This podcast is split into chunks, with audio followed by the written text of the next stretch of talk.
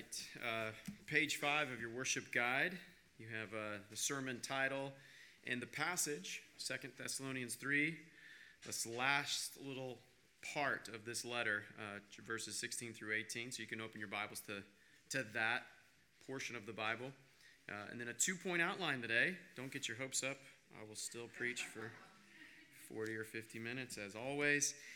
Uh, and then these reflection questions. I tell you all this a lot, but please do make use of the reflection questions. Uh, I guess what I mean by that is uh, read them now, um, uh, but maybe more helpful would be to take them home and or type it on your contemplation gears turning. Uh, make use of those, those questions and um, and you really you know, think about. Uh, these, these questions as they apply to this passage. This is what God wants you to really think about and wrestle with and, um, I can't stress this enough. You, you will be so benefited by, by reading Scripture and deeply contemplating it and, and thinking thoroughly about it, you know, on your own. It's great that we do that here this morning together, uh, but to do that every day, uh, to get a dose of the Word and to know that this is God speaking to you, that's, that's critical. So I'm going to invite you to stand now as I read this last little portion of Second Thessalonians chapter 3. So join me there. Look at that as I read it aloud for us. Now may the Lord of peace himself give you peace at all times and in every way. The Lord be with you all. I, Paul, write this greeting with my own hand. This is the sign of genuineness in every letter of mine. It is the way I write. The grace of our Lord Jesus Christ be with you all. God, before we spend half an hour or so looking at this passage, we really do require you to give us eyes to see and ears to hear what you're saying. And we need you, most of all, to give us hearts that are receptive, that are hungry for what you say is the primary bread that we live on. We live on every word that comes from the mouth of God. So give us appetites for that. And we ask this in the name of Jesus. Amen. So, there's a lot of talk about peace in this passage, and I was, I was thinking about peace this past week. I realized that peace kind of feels like magic to us. You know, think of magicians and people who can do magic tricks. We're intrigued with peace. Uh, we, we don't really know how it works. We know that there are people who can do it. And when we see it, invariably we ask, How did you do that? How, how did you how did you actually pull off peace? How do you have peace? How does it work? There, there are these external things that sort of enthrall us. You know, magic and peace, they don't originate with us. We don't summon peace from somewhere deep within ourselves. Um, it prevails upon us. That's the first thing you have to understand about the Lord of peace and how peace works. The Lord of peace prevails upon you.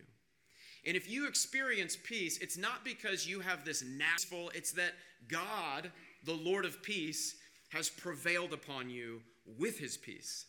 So perhaps some of you are familiar with the name David Blaine. Show of hands, have you heard of David Blaine? Okay, great, a lot of you. You can YouTube David Blaine later today, that'd be pretty fun. Uh, David Blaine is the Lord of street magic. Okay, so you don't have to buy a ticket and go to a theater and sit in a seat and, and watch David Blaine perform on a stage. He comes to you. He takes the initiative, right? He prevails upon you. You're out running errands, you're just going about your normal everyday life. And then this magician shows up and he prevails upon you with his magic, which means he's super accessible because he meets you where you are. Again, you don't have to pay to go see him, he comes to you. And it's captivating, even if you're not really a magic person. In every experience where David Blaine comes to someone on the street and performs his magic, they are riveted. You, you can't not be enthralled with what he's doing. You, you will be invested, you will be attentive, you will wonder, how does he do this? And, and you will be involved. It's not just him doing the trick. He's going, to, he's going to envelop you into what he's doing. You're going to become a participant in the magic that he's doing. And it's never ending. As you watch him do magic tricks, you think, when does it stop? It's like he always has another trick he can do. He always has something else that he can do to wow you and to mesmerize you and to cause you to be curious. And that's how peace works. That's how Jesus, the Lord of peace, operates in your life. He initiates. He's not saying, you buy a ticket and come to heaven and you watch me wow you. He says, no, I'm going to come to you. I'm going to be born on your level. I'm going to be a kid who grew up in this podunk village called Nazareth, where the reputation is nothing good could come from there. I'm going to meet you in your wretchedness and in your weakness. I'm going to take the initiative.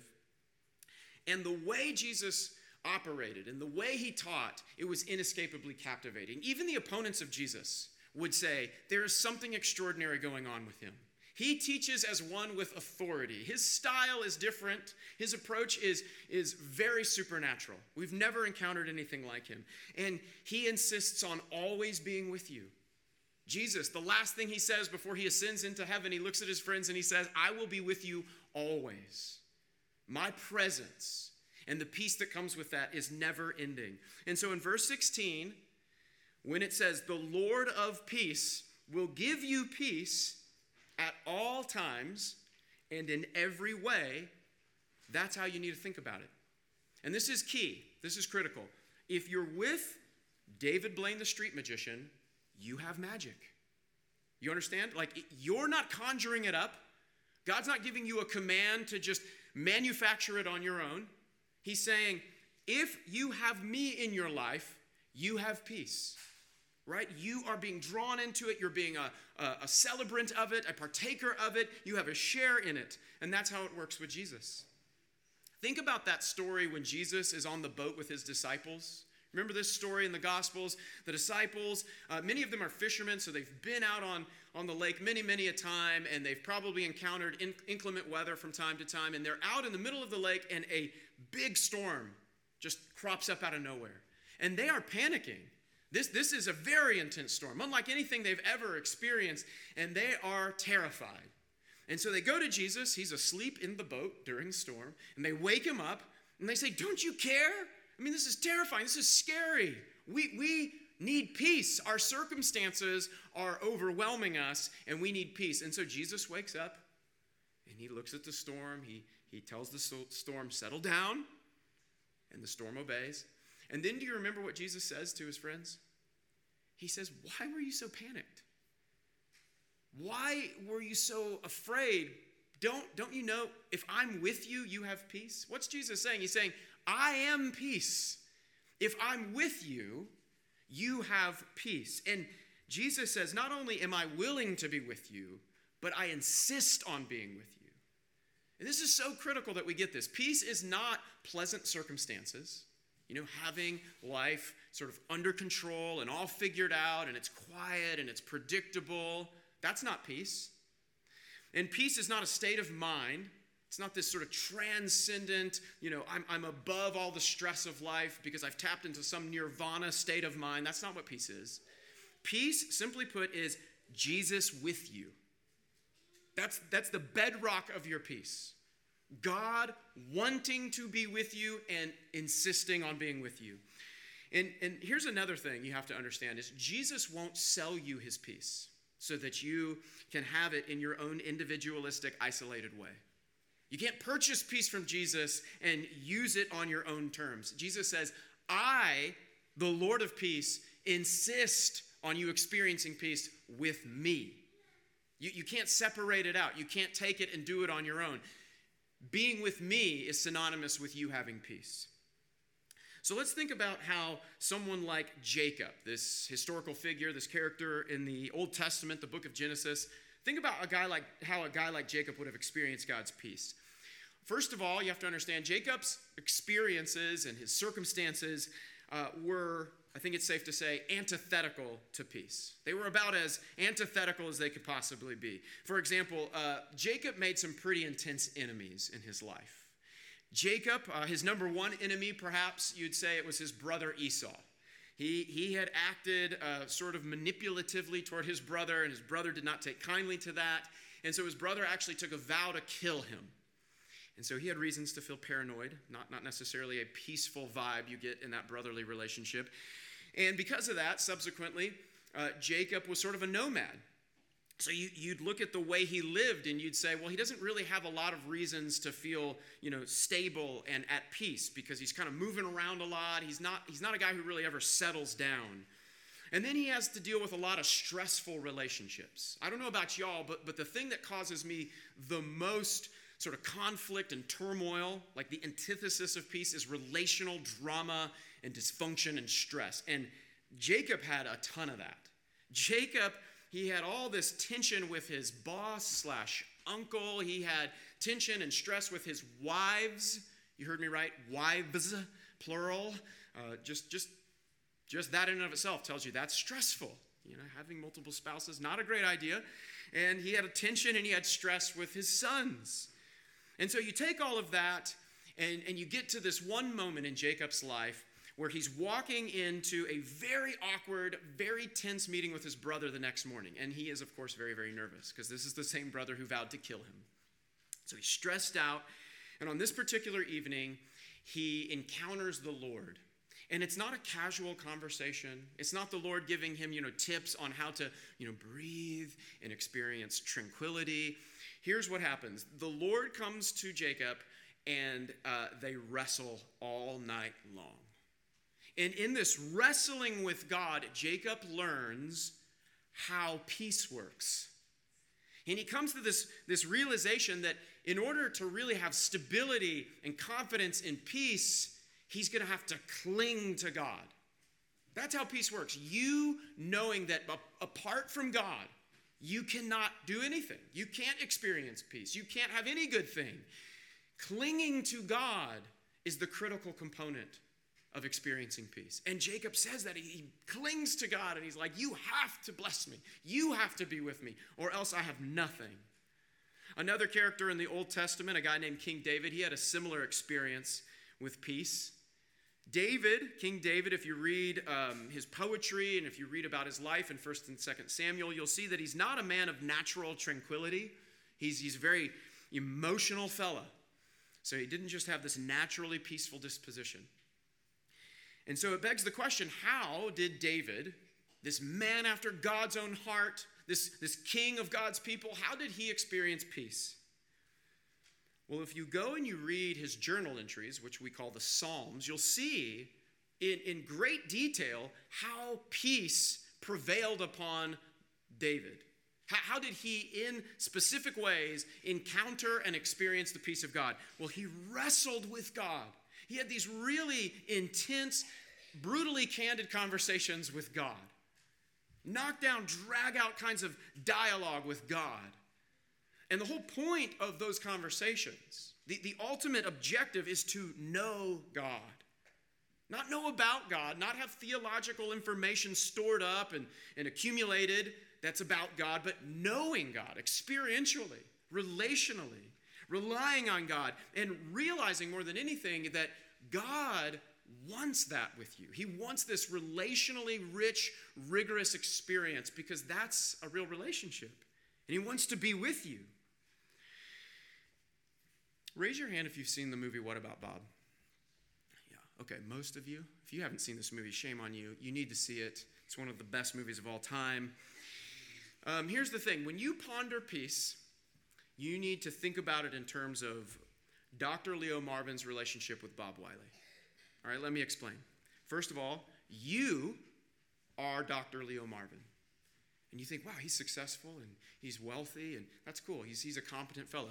Okay, before you start patting yourself on the back, here's the angle that I want you to think about yourself as Dr. Leo Marvin.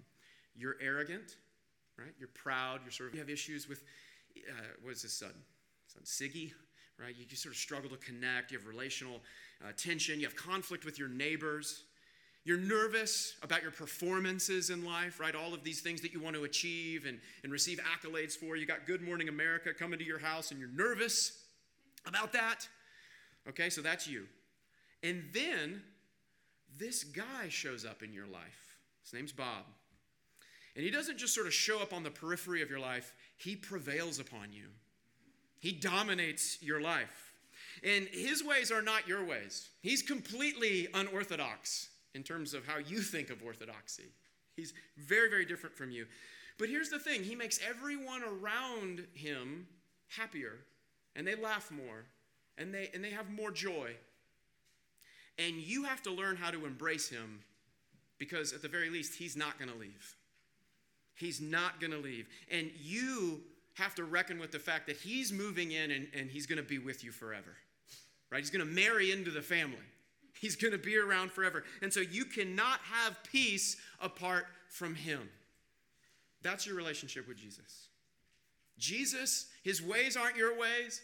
He says in John 14, I, am here to give you my peace, but we can all agree that my peace is not the kind of peace you expected. It's not the kind of peace that the world would talk about or the world would offer you. It's an otherworldly kind of peace. And you have to come to grips with the fact that my peace, as weird, as unorthodox, and strange as it may seem to you, that is the peace that will prevail on your life.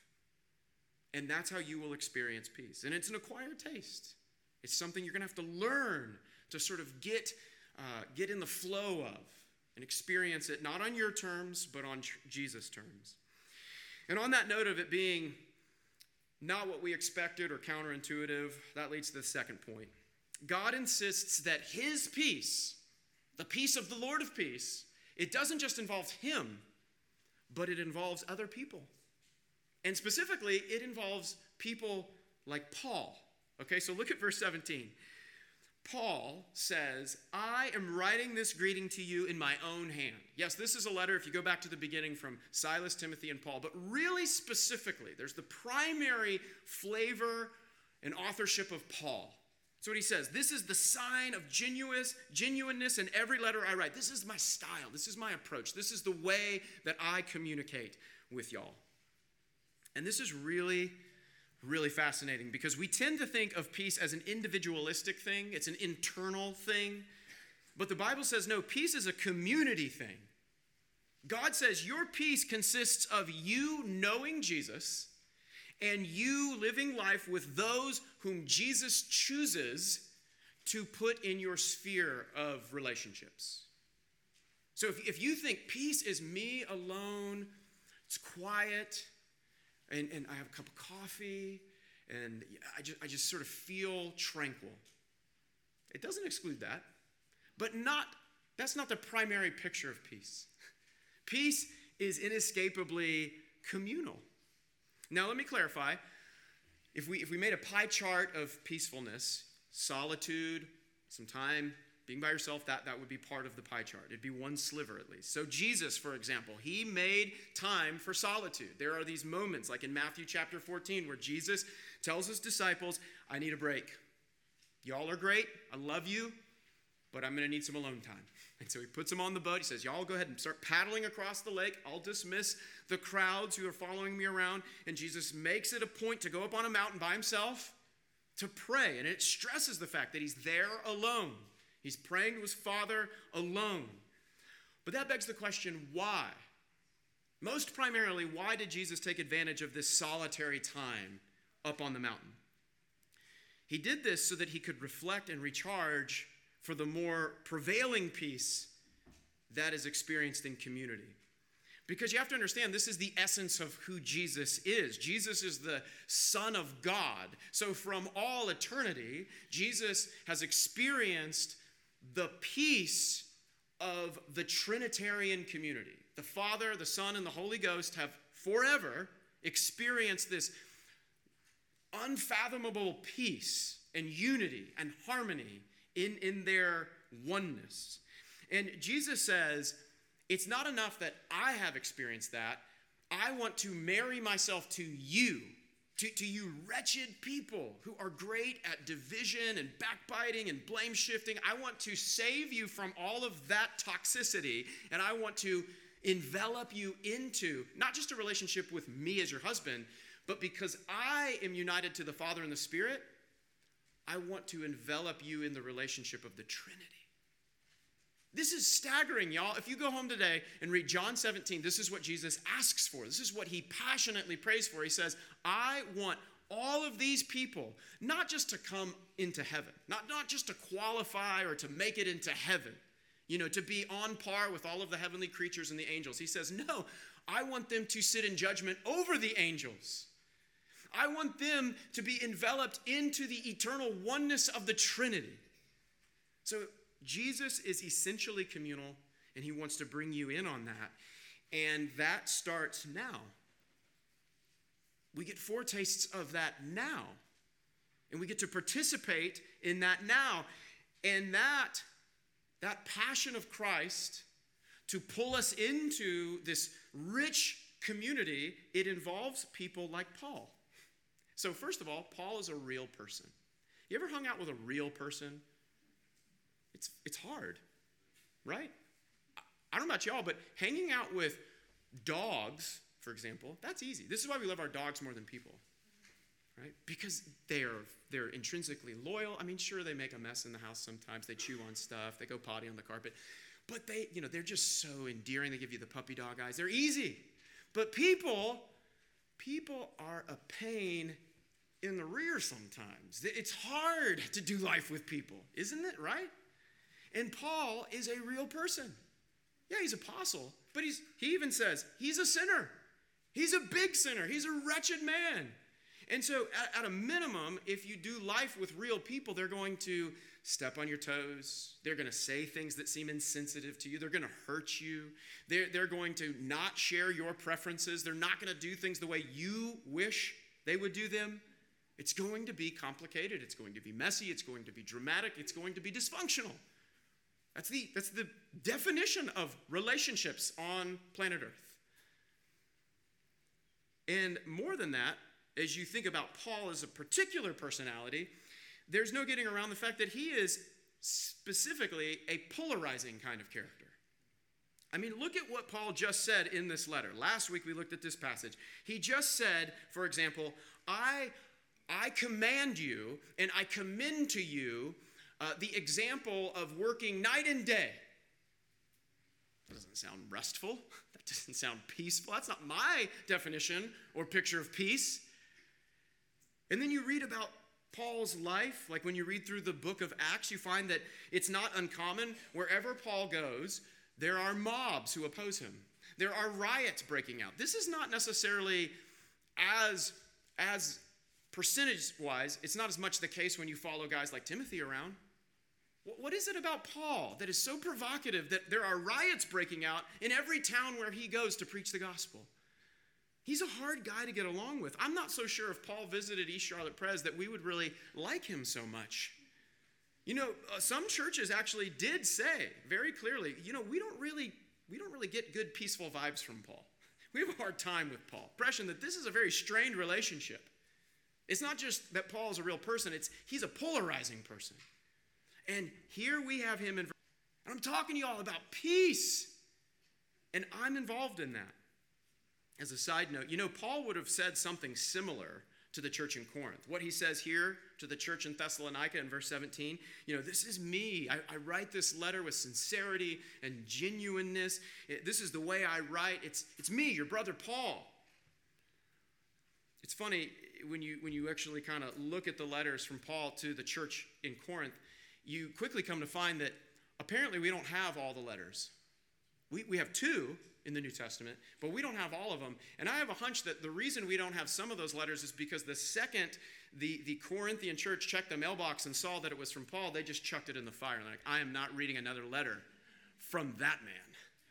That guy has burned his bridge. I don't want anything to do with him. He hurt me. I don't really believe him that he is trying to work with me for my joy.